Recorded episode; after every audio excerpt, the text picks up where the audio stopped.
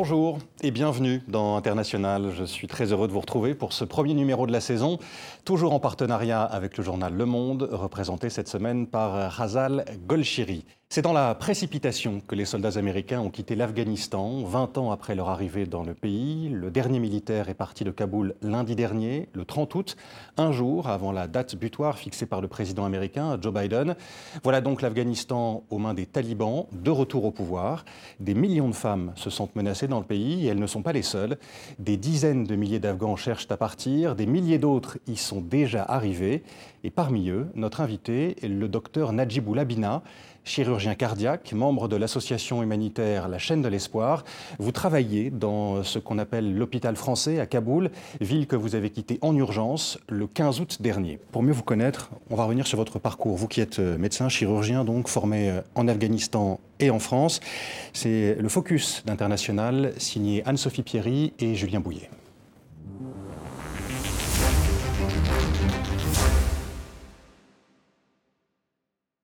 Kaboul, le 15 août dernier, les talibans sont aux portes de la capitale.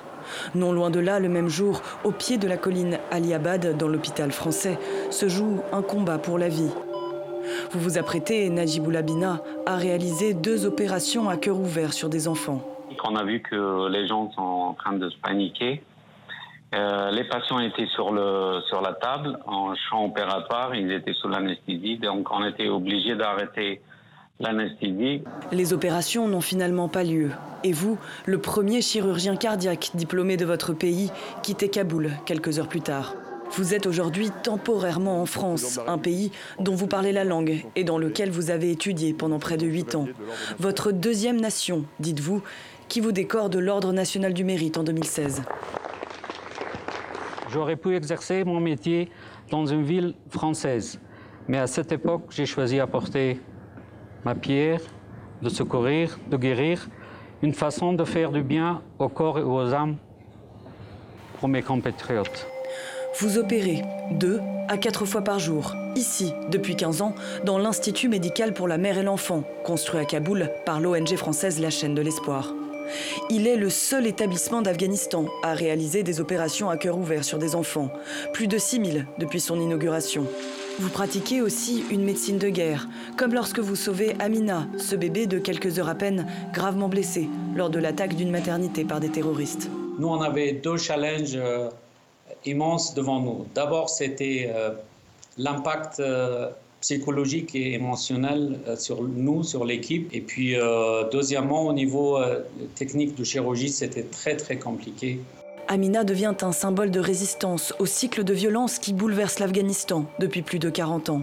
Najibou Labina, vous avez connu l'invasion soviétique, la guerre civile entre Moudjahidines, le régime des talibans entre 1996 et 2001, puis l'arrivée et le départ des Américains.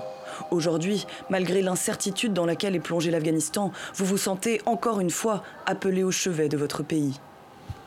Je voudrais qu'on vienne, Nadi Boulabina, sur euh, l'hôpital, l'hôpital français comme on l'appelle à, Kaboul. Il est ouvert, mais dans quelles conditions travaillent les médecins, les infirmiers, les infirmières qui sont restés sur place? Euh, La situation euh, vraiment n'a pas beaucoup bougé parce que, en fait, pour nous, c'était prévu depuis quelques mois, deux, trois mois, qu'on aura des, des, soucis, des problèmes parce que depuis Bientôt un an, on parle des, changements de gouvernement, des euh, gouvernements inclusifs euh, avec tous les partis. Donc, euh, notre seul moyen pour les acheminements des, des équipements et tous les médicaments, c'était l'aéroport de Kaboul. Parce que souvent, la frontière était fermée avec Pakistan euh, ou euh, l'Iran. Euh, bien sûr, les frontières avec l'Asie centrale, c'était presque toujours fermé. Mmh. Donc, nous, on avait prévu ça. Donc, on avait des réserves de, médicaments et des équipements médicaux, même de foil. enfin, on, a prévu tout ça pour six mois. Mmh. Aujourd'hui, quand je parle avec vous, notre but, euh, quand je dis notre but, c'est euh, le but de la chaîne de l'espoir, c'est que cet hôpital continue à fonctionner et que c'est le seul espoir de, de, l'Afghanistan, ça reste le seul espoir de l'Afghanistan. Est-ce que, vous craignez que cet hôpital soit fermé dans, dans, les jours, dans les semaines qui viennent? Bah, Malheureusement, oui. Mais on continue à, à, aider à supporter l'hôpital, même d'ici de Paris ou ailleurs. Pourquoi? Parce que, enfin, je répète qu'il y a une crise humanitaire qui, est en, train de s'installer. Euh, mhm. euh, c'est un chaos, c'est un chaos euh, humanitaire. Donc, si l'hôpital se ferme, bien, sûr, comme il y a des problèmes financiers, enfin, tout ça, ça, ça va être catastrophique pour, pour l'Afghanistan.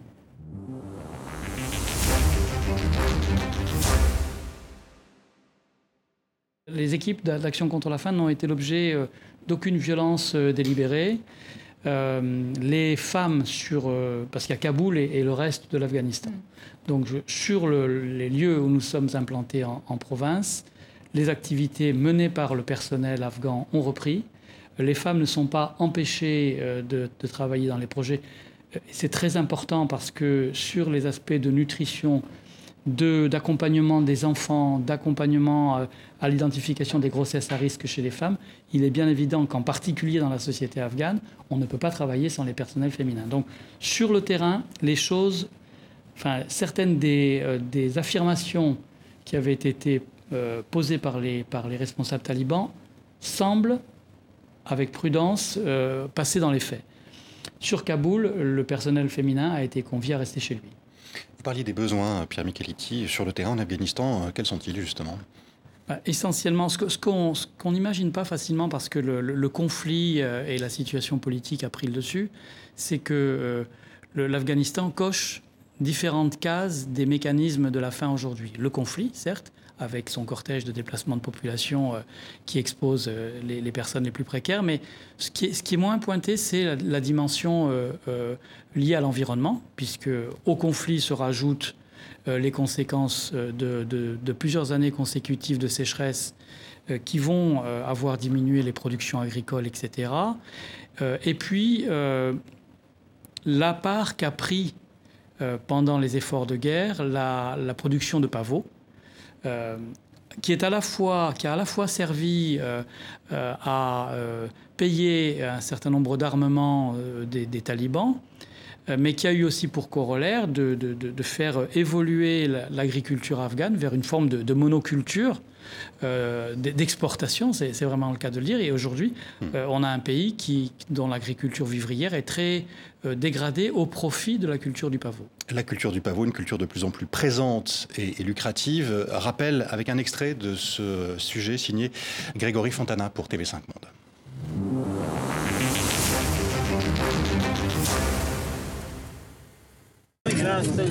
Cette boue marron de la résine de pavot, une fois chauffée, donne de l'opium particulièrement pur. Il sera ensuite transformé en héroïne. Sur ce marché illégal, ces vendeurs affirment que pour eux, c'est devenu une question de survie dans un pays où la crise s'aggrave de jour en jour. Nous n'avons pas d'argent, nous n'avons plus d'eau et nous avons trop de problèmes dans ce pays depuis 20 ans. Nous détestons l'opium et nous ne voulons pas en planter. Nous savons que ça apportera des problèmes, mais nous n'avons pas le choix. Depuis le retour des talibans au pouvoir, le prix de l'héroïne n'a plus que triplé. Une véritable manne financière qui génère chaque année 2 milliards de dollars dont le pays, privé d'aide internationale, aura bien du mal à se passer. Concrètement, quelles sont les conséquences alimentaires de, cette euh, augmentation de la culture du pavot, euh, plus 37% en, un an entre 2019 et 2020 Oui, alors on ne peut comprendre l'équation alimentaire qu'en euh, se représentant que l'Afghanistan est un grand pays de 650 000 km, un petit peu plus grand que la France, mais dont la configuration géographique fait que seuls 12% des surfaces du pays sont cultivables. Donc on a déjà, par rapport à la taille du pays, cette équation qui est à prendre en cause. Euh, en considération. Et puis, euh, ces, 12%, euh, une, large part est passée de l'agriculture de subsistance à l'agriculture du pavot pour les raisons que j'ai déjà évoquées. Mmh. mais du coup, il n'existe plus de, les quantités nécessaires pour euh, nourrir euh, l'ensemble de, la population. D'autant que ce qui a encore accéléré la culture du pavot, c'est que euh, le pavot est plus résilient que certaines cultures vivrières face au réchauffement climatique. Donc ces différents mécanismes se sont télescopés pour tous converger, faire la culture du pavot au détriment de la culture vivrière. Et donc tout ça a abouti à un pays qui, qui a absolument besoin d'être soutenu pour alimenter sa population.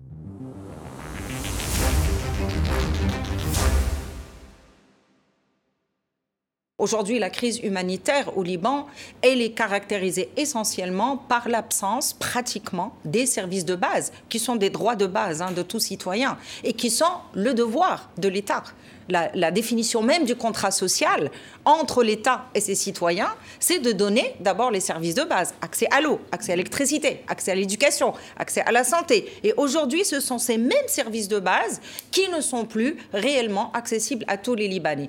D'où l'aberration. Parce que si, euh, les Libanais aujourd'hui s'appauvrissent, le Liban n'est pas un pays pauvre. Ça, c'est important de le souligner. On va venir à la pauvreté, crise humanitaire. De très nombreuses familles s'enfoncent dans, cette pauvreté. Près de 80% des Libanais vivent aujourd'hui sous le seuil de pauvreté. Illustration avec ce reportage à Beyrouth d'Annabelle Durand de la RTS, la radio-télévision suisse. À Beyrouth, les immeubles et les voitures soufflées par l'explosion sont partout dans la ville, sur le port et dans les quartiers populaires. L'explosion du 4 août 2020 n'a été qu'un accélérateur de cette crise économique qui dure. Les prix des produits de première nécessité s'envolent tous les jours. L'État n'est plus capable de fournir le minimum vital, l'eau et l'électricité. Alice est en colère. Comme 75% des Libanais aujourd'hui, elle bénéficie de l'aide alimentaire et de la solidarité familiale pour nourrir ses enfants. C'est très difficile. La situation est impossible. Il y a une ONG qui nous aide, mais elle distribue un paquet de pain par jour, alors que pour une grande famille comme la mienne, il en faudrait trois. On n'a pas de quoi acheter le lait, ni le yaourt. Alice travaille bénévolement dans l'école de ses enfants pour leur permettre d'être scolarisés son mari Bachir est gardien de nuit. Son salaire ne couvre que la facture d'électricité. Comme l'État ne fournit que 3 heures de courant par jour, ce sont les propriétaires de générateurs privés qui prennent le relais. Au Liban, c'est une entreprise qui tourne à plein régime. C'est vrai, c'est une catastrophe pour les gens qui n'ont aucune ressource en devises étrangères. C'est un désastre pour les pauvres. Il y a des gens qui coupent l'électricité ou qui ne s'abonnent qu'au strict minimum. Et certains commerces doivent rester fermés. Dans la chambre d'Alice, Bachir et leurs six enfants, lorsque la nuit tombe, on s'éclaire à la lueur du smartphone. Dehors, dans le noir, tout tourne au ralenti, comme si le Liban était encore sous couvre-feu sanitaire. Aucun feu de circulation ni de lampadaire allumé. Cela fait des mois que Beyrouth est plongée dans le noir. C'est un peu comme vivre au cœur d'une forêt, racontent les Libanais avec beaucoup d'humour il y a encore de l'humour euh, à Beyrouth malgré euh, la situation catastrophique du, pays. Le Liban n'a plus les moyens, Najat Rojdi, d'acheter suffisamment de fuel pour alimenter ses euh, centrales électriques en continu et donc pour produire en continu, là encore, de l'électricité. Que peut faire l'ONU pour aider sur ce sujet le, Liban et les Libanais qui n'ont pas accès à, l'électricité? Écoutez, à ce niveau-là, on a eu trois actions fondamentales. La première, d'abord une action d'urgence et donc on a mis en place un plan d'urgence pour donner du fuel euh, aux hôpitaux, aux centres de santé et euh, aux, centres d'accès d'eau, euh, les pompes à eau, parce que sans fuel, il n'y a pas, pas, pas d'eau, il n'y a pas d'accès à l'eau. et donc, c'est un plan d'urgence de trois mois et nous délivrons des camions, nous achetons euh, le mazout et nous le délivrons justement aux hôpitaux, aux centres de santé et, euh, euh, aux, pompes à eau pour éviter une catastrophe. Car il y a crise humanitaire, mais on veut éviter la crise humanitaire. vous savez, si on n'avait pas fait ça, 4 millions de Libanais auraient été privés d'eau. Pour être très clair, 4 millions de Libanais, et nous, euh, et nous euh, livrons euh, le, le, fuel depuis maintenant un mois à peu près, nous avons commencé à travers tout le pays, vraiment à travers tout le pays. Oui, on, parle beaucoup de Beyrouth, mais tout le pays est. Ah non, c'est tout le pays qui est mm. impacté. Beyrouth, c'est là où les conditions sont les moins pénibles, je dirais. Au contraire, ailleurs, c'est encore pire qu'au niveau de Beyrouth. Et donc, on couvre tout le pays avec justement cette aide d'urgence. L'un des problèmes qui mine aussi le, Liban, c'est la corruption, hein, Najat Rojdi. Est-ce qu'en plus euh, de, la corruption et, de la crise que connaît le pays, il y a une crise morale au Liban? Vous savez, euh, euh, on parle beaucoup de l'explosion qui, bien sûr, était, euh, est un désastre absolument incroyable, mais en fait, le niveau de, dégradation des conditions de vie au Liban et la crise économique, etc., c'est pas seulement le résultat de l'explosion. C'est quelque chose qui remonte quand même à un modèle économique, à un modèle financier, à une corruption et à des pratiques, justement, non transparentes qui ont mené aujourd'hui le pays là où il est crise morale, elle existe. Euh, euh, la crise, je ne sais pas si on doit l'appeler la crise morale ou la crise immorale. Hein. Je, veux dire, je pense que beaucoup de choses qui se passent sont immorales euh, et, et font appel à une plus grande morale, mais en même temps, être moralisateur n'a jamais permis, dans tous les cas, des sorties de crise. Hein. Je veux dire, il faut être très réaliste, très pragmatique, mettre en avant clairement des principes de lutte, de fin de fin de la corruption. Je pense qu'au Liban, il faut mettre fin à la corruption.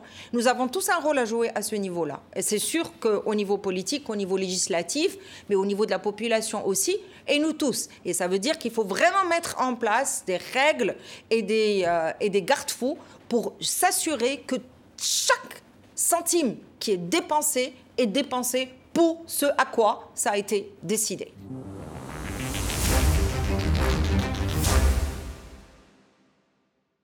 Les excès du gouvernement, des gouvernements précédents, ont dépassé la limite du raisonnable. depuis le gouvernement de la hmm. Troïka. Écoutez, il faut, il faut dire les choses telles qu'elles sont et ne pas euh, éviter d'affronter les, événements frontalement, d'une manière frontale.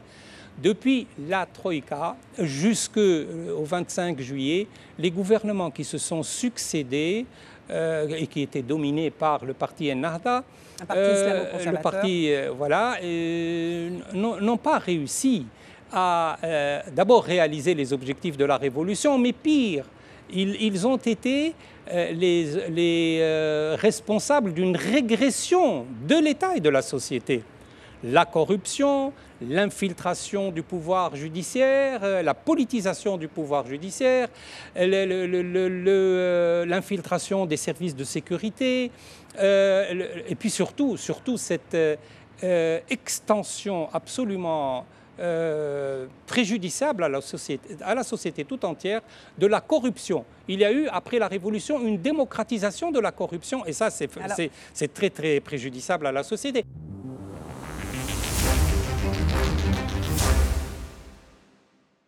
Il faut reconnaître que l'histoire que l'Afrique partage avec la France, cette histoire-là, elle pèse, au fait. Elle pèse et du coup, les mots ont des sens, les mots deviennent des symboles. Les mots deviennent des symboles et ça devient lourd à porter. Cette même relation qu'on a avec la France, on ne l'a pas avec les autres pays, même si ces pays ont, des, ont leur part de responsabilités par rapport à ce qui s'est passé, notamment la colonisation, l'esclavage ou autre. Mais il faut reconnaître que cette histoire, elle est là, elle fait partie de notre vie, au fait. Il faut l'accepter et il faut aller au-delà de ça. Voilà pourquoi, dans nos interventions avec le président, nous avons parlé de cette marmite sale-là, qu'il faut laver, au fait. Il faut accepter qu'elle est sale, laver, ou il faut accepter qu'elle est sale et choisir ensemble les ingrédients qu'il faut mettre dedans pour que la sauce soit bonne. On ne peut pas continuer qu'une partie dit que c'est sale et l'autre partie dit que non, elle n'est pas sale, et que la sauce qu'elle va produire soit bonne.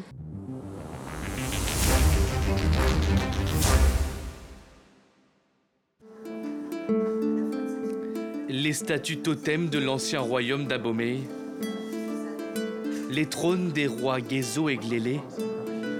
Toutes ces œuvres, 26 au total, vivent leurs derniers instants au Quai Branly à Paris.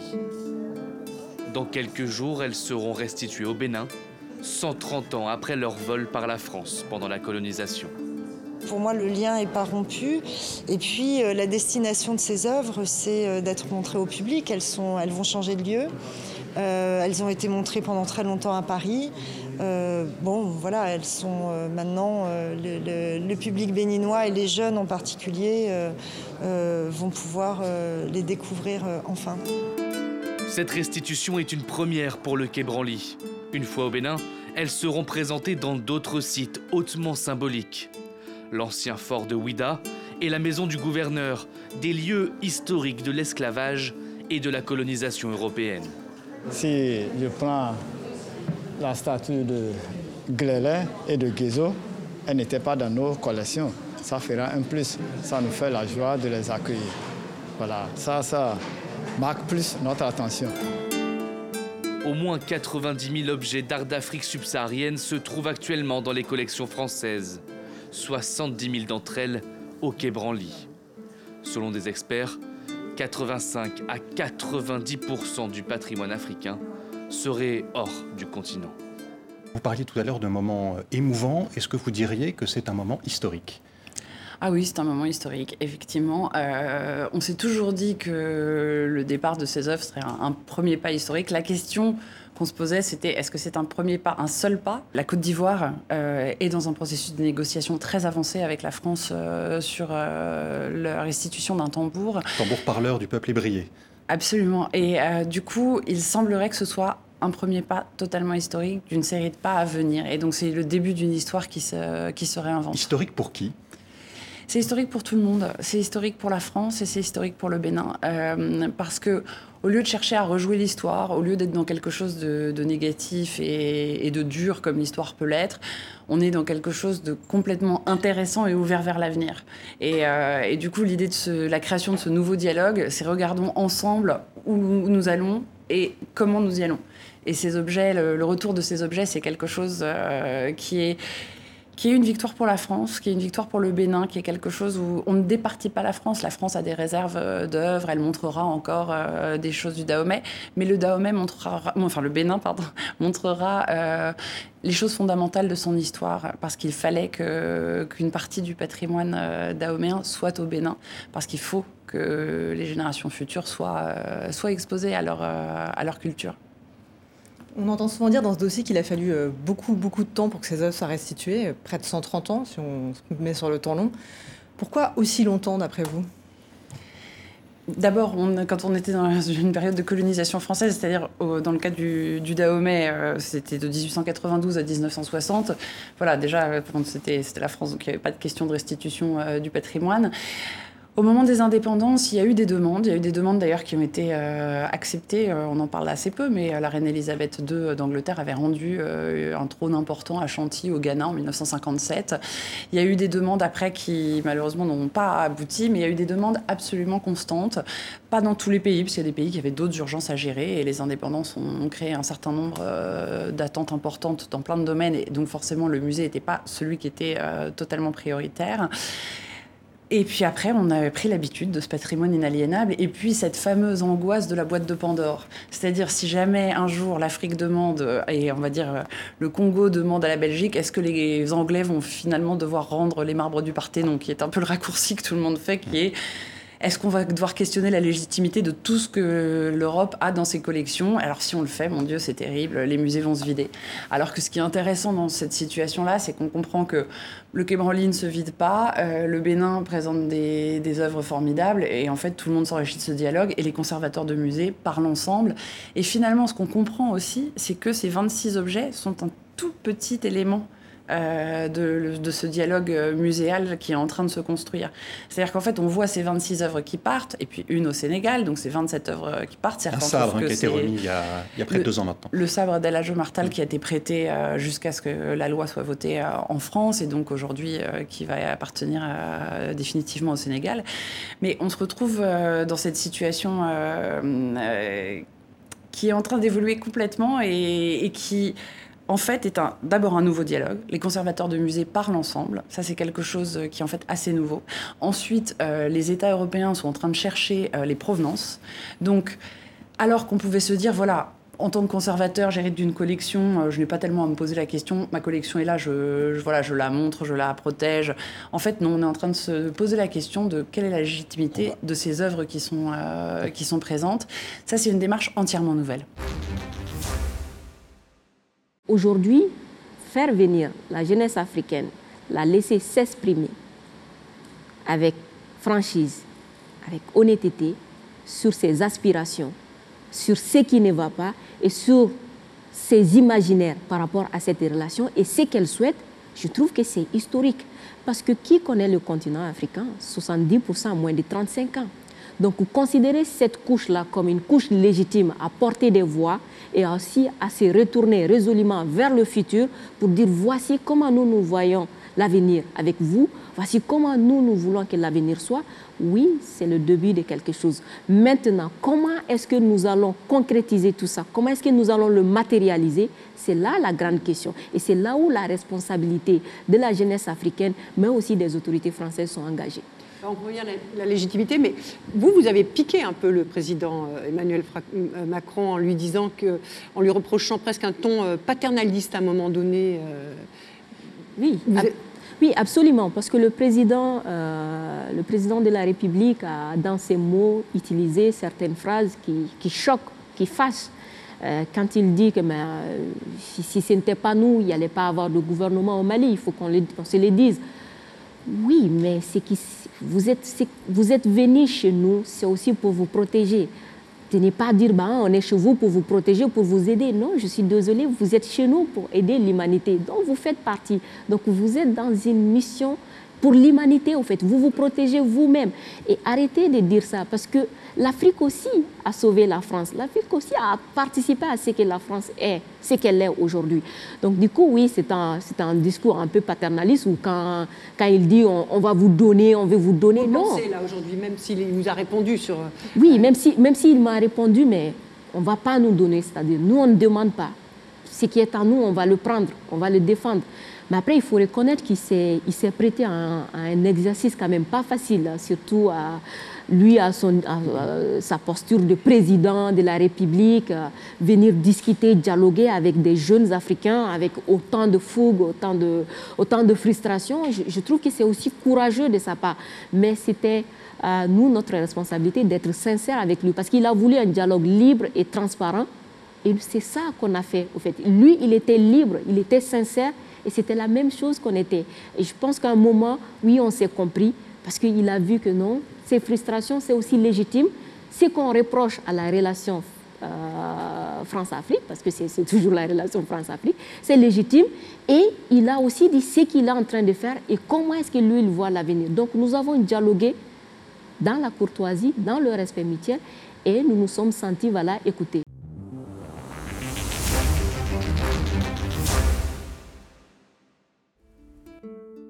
Au Cameroun, l'extrême nord est un endroit où la guerre et la faim se disputent la première place. La région du pays la plus pauvre, la plus peuplée, la moins scolarisée, la plus soumise aux aléas climatiques. C'est aussi la région qui vous a vu naître et grandir, Martwandou. Alors, après Yaoundé et des études de droit, puis Anvers en Belgique pour un master sur les études de genre, vous y êtes revenu avec la volonté de changer les choses.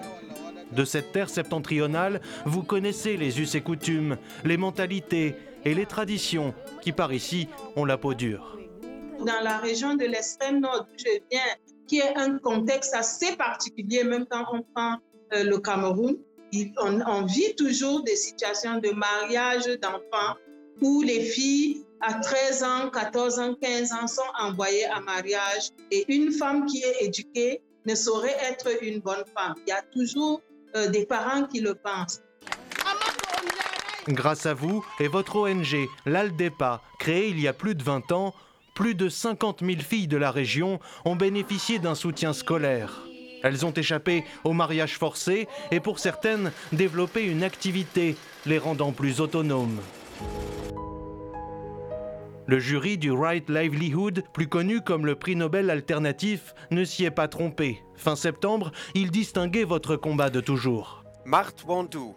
From Cameroon, Votre idée pour changer les choses et les mentalités dans le Nord est simple. Autonomiser les populations grâce au développement participatif et autogéré de l'économie locale. Mais depuis plus de sept ans, un autre fléau met à mal vos efforts. Dans cette région où la pauvreté attise les violences intercommunautaires, le terrorisme de Boko Haram s'implante durablement. À celles qui ont été enlevées, violées, utilisées comme esclaves sexuelles, vous offrez un soutien pour se reconstruire. Vos prochains projets, Martwandou la création de bibliothèques pour les enfants, la mise à disposition de manuels ou encore l'appui à la reconstitution de l'état civil. Dans l'extrême nord du Cameroun, 400 000 enfants ne disposent pas d'acte de naissance. Alors, euh, on reviendra plus tard sur euh, la question de l'état civil hein, de ces enfants fantômes.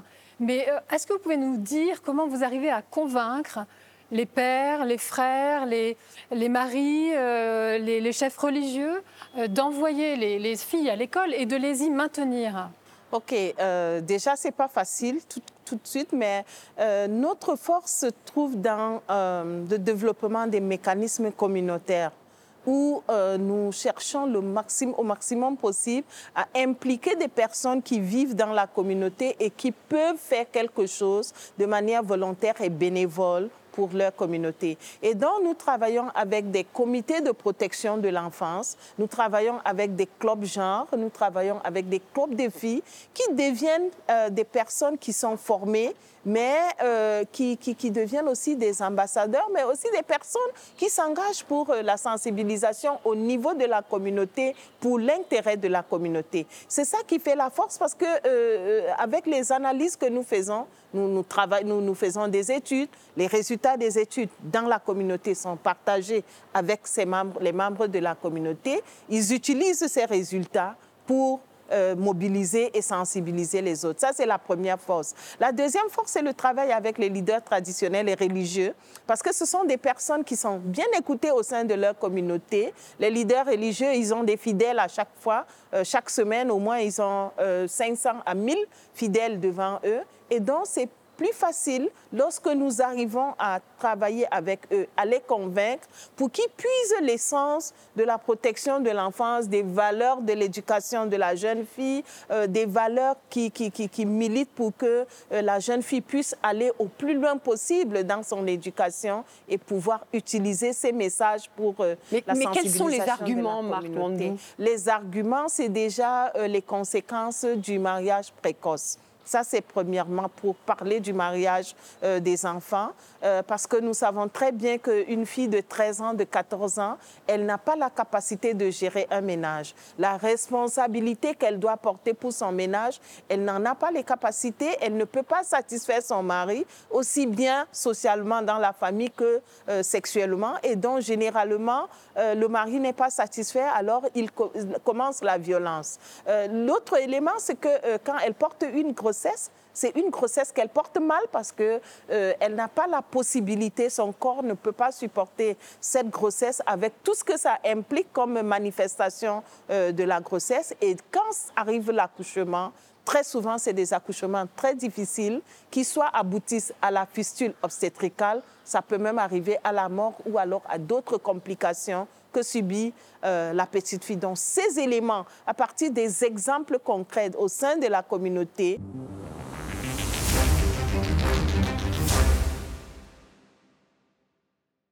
Le monde du pouvoir est un monde euh, construit par des hommes, pour des hommes, dans lequel toutes les femmes qui essayent d'entrer subissent des violences terribles parce qu'on estime que ça n'est pas leur place. Il y a même certains candidats putatifs qui pensent que les femmes tirent le pouvoir vers le bas c'est intéressant. On est en 2021, c'est intéressant d'entendre ce genre de choses. Donc, partout, moi j'ai eu la chance de travailler sur quatre des cinq continents, la notion de pouvoir reste encore quelque chose d'extrêmement masculin. Vous avez qu'à voir les termes de leadership.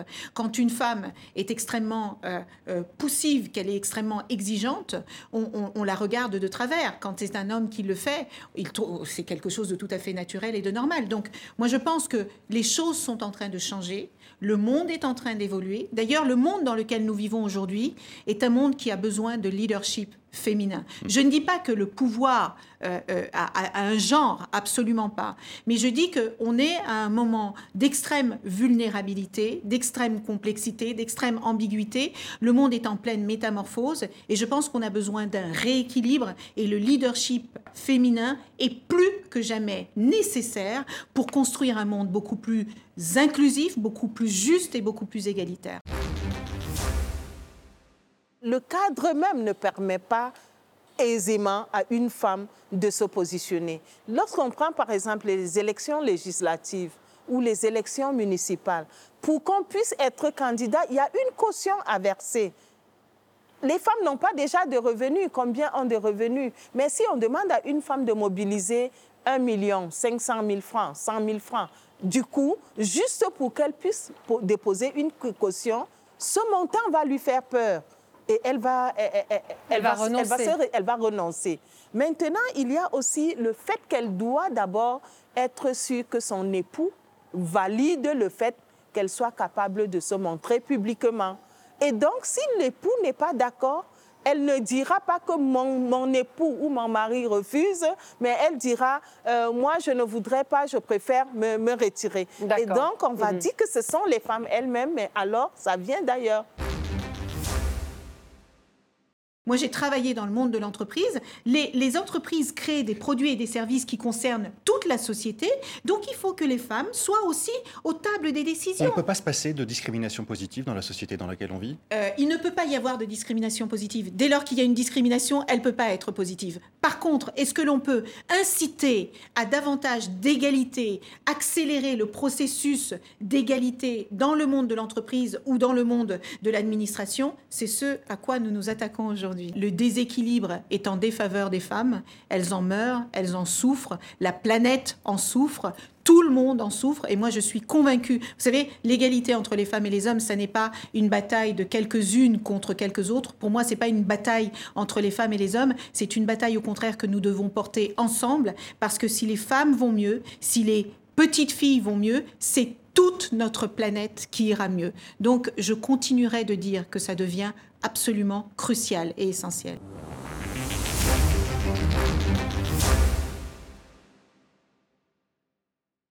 Les jeunes générations aujourd'hui, elles demandent des comptes hein, à leurs aînés euh, concernant l'état de la planète. Je voudrais qu'on écoute quelques instants euh, Greta Thunberg, hein, qui, elle, dit n'avoir aucune illusion concernant les décisions qui pourraient être prises à Glasgow. On l'écoute.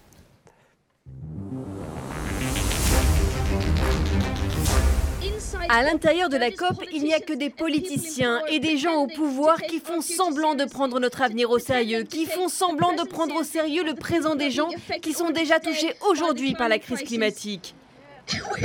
Nous n'allons plus les laisser s'en tirer comme ça. Nous ne le ferons pas, car qui sommes-nous? Et qu'allons-nous faire? La justice climatique, c'est ça.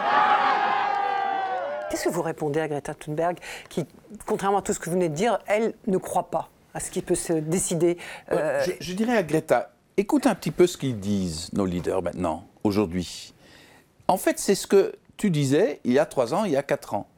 Donc, même si tu n'es pas contente avec tout ce qu'on fait, c'est déjà beaucoup mieux qu'avant. Et, euh, et, je lui dirais aussi, continue, je t'en supplie, continue euh, avec ce que tu fais. Parce que sans Greta, sans les Fridays for Future, il n'y aurait pas de Green Deal européen. Il n'y aurait pas de pacte vert européen. Donc ce sont les jeunes qui nous ont poussés dans cette direction et je leur implore de continuer. Et, euh, leur manque de satisfaction nous aide à pousser aussi les autres dans la bonne direction. C'est une alliée je, je, vois euh, Greta comme une alliée et je me vois comme quelqu'un d'une génération qui a une certaine responsabilité vis-à-vis de, euh, de, la génération de nos enfants, de mes enfants et, de, mon petit-fils. Là, vous êtes grand-père. Oui je crois que la présidente de la commission, Mme von der Leyen, dont vous faites partie, a invité Greta Thunberg un jour à une réunion de, votre collège, sauf, si je me trompe. Euh, ce discours-là, vous lui avez tenu parce qu'à l'époque, on a dit c'est quand même un peu démagogique cette attitude de la commission d'aller inviter Greta Thunberg. Il y a des tas de citoyens qui ne sont jamais invités par la commission. Qu'est-ce que vous lui avez dit à l'époque, le, discours que vous venez de tenir? Euh, oui, et puis j'ai rencontré Greta aussi en ligne déjà, je ne sais pas, 5-6 fois. Dès lors. Donc, donc on reste en contact. Euh, euh, elle, a, elle a une grande influence sur sa génération et sa génération a une grande influence sur nous. Mhm. Donc, donc je, je, même si elle est, elle est fâchée avec nous, ce que je, je comprends, euh, elle reste une alliée très importante pour la Commission, mais je crois pour, pour notre génération en général. Vous, craignez que ce mouvement dérive un jour? Il y, a, un mouvement extrêmement radical qui s'appelle Extinction Rébellion, qui est actif notamment dans le pays où nous nous trouvons aujourd'hui. Vous ne craignez pas qu'il y, ait une dérive de ces jeunes qui constatent effectivement qu'il y a beaucoup de discours mais pas beaucoup de résultats? Non, je ne crois pas. Je, je, crains surtout, je crains surtout le désespoir des jeunes ou la résignation des, jeunes. C'est ça euh, ce que je crains. Donc on doit montrer aux jeunes qu'on bouge dans la bonne direction, qu'on fait des choses qui, vont, qui nous mènent vers euh, la neutralité climatique. C'est ça ce qu'on doit faire. Euh, et, surtout, c'est le désespoir qu'on doit éviter, non seulement chez les jeunes, mais chez tout le monde.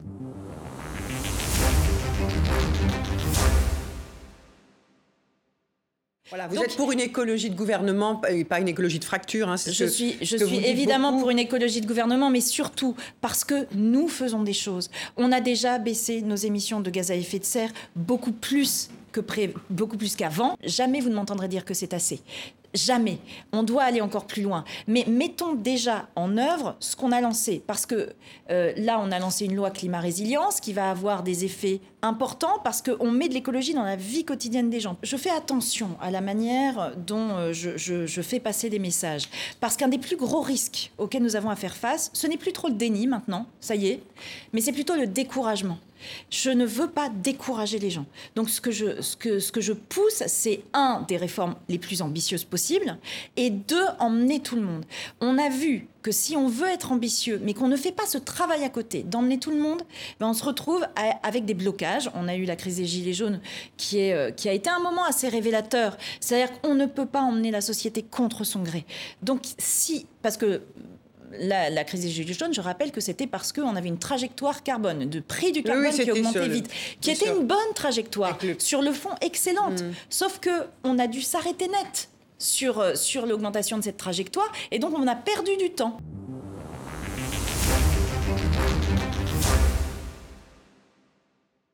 Pour la première fois, euh, les trois institutions de l'Union européenne euh, veulent... Le Parlement, la Commission et le Conseil. Veulent, veulent développer une nouvelle vision sur l'avenir de l'Europe en y associant d'abord tous les parlements nationaux, ça c'est important, et deuxièmement en y associant directement les citoyens. Donc il, y a deux, euh, deux, façons pour y participer. Vous pouvez le faire d'une manière individuelle. Il y a une plateforme digitale qui a été créée. Il y a 2,5 millions et demi de citoyens qui ont déjà visité cette plateforme qui n'est pas mal. C'est pas, Sur 450 400 millions, ça peut être plus, mais bon, on parle déjà de millions, ça c'est bien. Il y a 25 000 euh, de ces citoyens qui ont ouvert une sorte d'account euh, sur euh, la plateforme et qui ont donné et qui sont en train de débattre l'avenir de l'Union. Mais à côté de ça, on va faire quelque chose de tout à fait nouveau pour l'Europe. Hein. Ça a été déjà fait en France, ça a déjà été fait en Irlande. C'est de créer des conventions citoyennes, quatre on va créer, où euh, des, citoyens euh, euh, vont participer de, tous les coins de l'Europe. chaque fois, c'est 200 citoyens par convention citoyenne, justement pour discuter entre eux de l'avenir de l'Union européenne et de nous donner, de nous proposer au monde politique des, des, recommandations sur l'avenir de l'Union européenne. Et sur base de ces recommandations, de ces conventions citoyennes, les hommes politiques en Europe, c'est-à-dire 400 euh, euh, représentants du Parlement européen, des parlements nationaux, du Conseil et de la Commission, doivent répondre. Donc il va y avoir euh, d'abord maintenant dans les prochaines semaines et dans les prochains mois ces conventions citoyennes qui vont se tenir, d'abord à Strasbourg, puis dans d'autres lieux en Europe.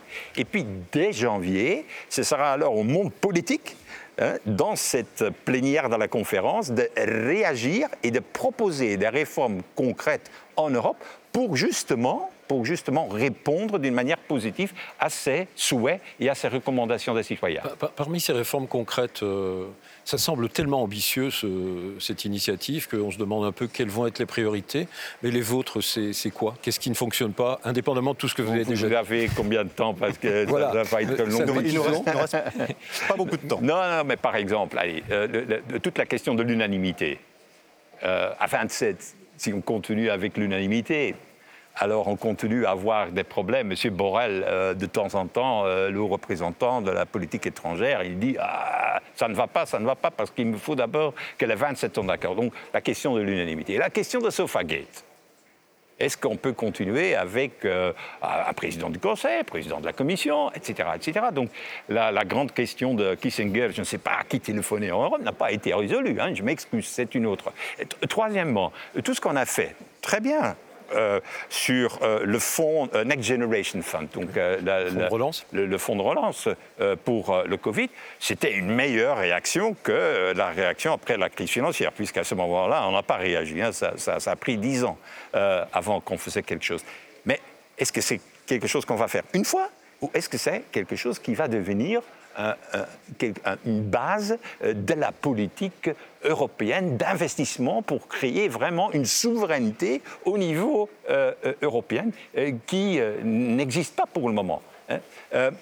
voilà les, grandes questions qu'il faut débattre. Le monde digital, est-ce qu'on veut continuer dans le modèle américain, où sont quelques grandes entreprises américaines qui utilisent nos données personnelles pour s'enrichir, ou est-ce qu'on va tomber dans le système euh, le modèle chinois, où c'est l'État chinois qui contrôle euh, par le digital euh, le comportement des gens. Non, il me faut un modèle européen. Le développer, un modèle européen, ça veut dire qu'il faut créer des standards au niveau européen. Ça, on n'a pas aujourd'hui puisqu'on n'a pas d'organisation unique pour décider du modèle digital européen.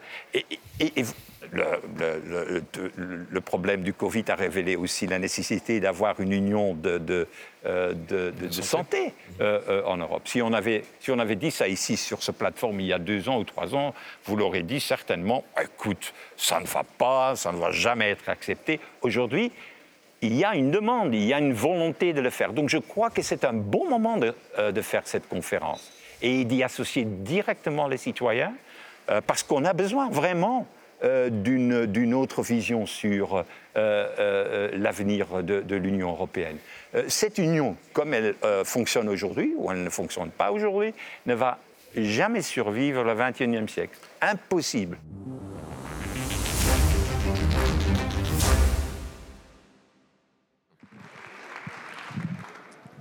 La vérité, c'est que vous n'aimez pas l'Europe, mais vous n'aimez pas l'Europe quand elle réussit, parce que vous n'aimez pas que la France soit forte en Europe.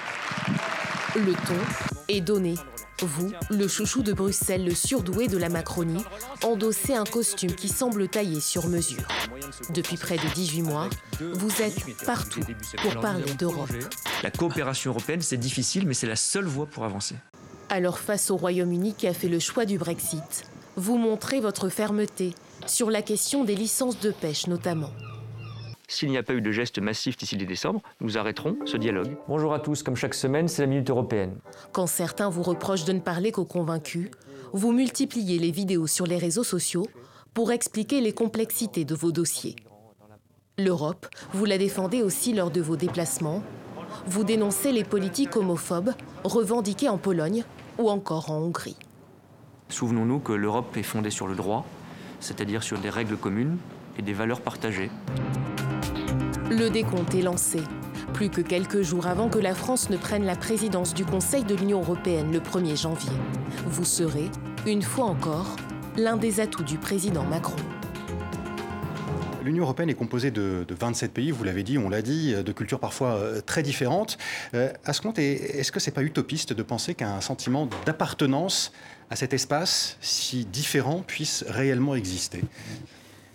Je crois qu'il existe en grande partie, plus qu'on ne le croit. On a commencé en parlant de l'Eurovision, ça peut faire sourire, et tant mieux, parce que c'est festif. Mais euh, ça, c'est un sentiment d'appartenance européen. C'est pas la même frontière que l'Union européenne, mais on a une culture européenne, on a des références communes. Il suffit, pour ceux qui ont eu cette chance, de quitter l'Europe à un moment donné quand on est européen pour découvrir des choses merveilleuses, mais sentir qu'on n'est plus tout à fait dans le même espace culturel et politique au sens large du mot. Vous savez, moi j'aime bien cette définition euh, de George Steiner. J'ai organisé au Quai d'Orsay une exposition sur les cafés d'Europe qui dit la carte de, des cafés dessine la carte de l'Europe parce que c'est une forme, c'est un mode de vie qu'on ne retrouve pas ailleurs dans le monde. Elle n'a pas attendu les institutions européennes cette culture européenne pour exister, pour nous relier par des grands scientifiques, des grands artistes, parfois des guerres aussi malheureusement, des apports bénéfiques ou des tensions entre nous. Et donc il faut en quelque sorte le révéler, l'entretenir et l'approfondir. Pourquoi on parle souvent d'Erasmus quand on fait référence à l'Europe?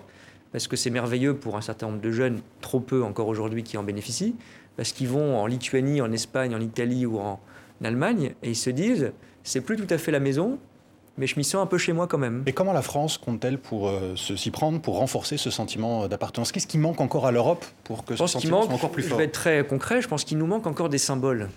Par exemple, on a avec Jean-Michel Blanquer créé avec certains partenaires européens un observatoire de l'enseignement de l'histoire. Parce que il faut être fier de notre culture nationale, de notre récit, de nos gloires nationales, bien sûr. Mais c'est pas inintéressant quand vous étudiez, euh, par exemple en France, Napoléon, sans rentrer dans un mauvais débat sur euh, le mettre aux poubelles de l'histoire, pas du tout, mais se dire que quand vous êtes espagnol, par exemple, vous n'avez sans doute pas la même perception. Que euh, c'est intéressant de savoir qu'en Europe de l'Est, la perception de la Russie est ancrée dans l'histoire et ça permet de comprendre nos débats sur la défense européenne. Hmm. Donc s'ouvrir à tout ça par l'enseignement, par les échanges universitaires. J'aimerais que tout le monde ait la chance d'avoir fait un échange d'apprentissage universitaire avant l'âge de ses 25 ans. Eh bien, il faut renforcer et assumer. Hmm. Nous avons une culture commune européenne qui n'effacera en rien, au contraire, nos cultures nationales.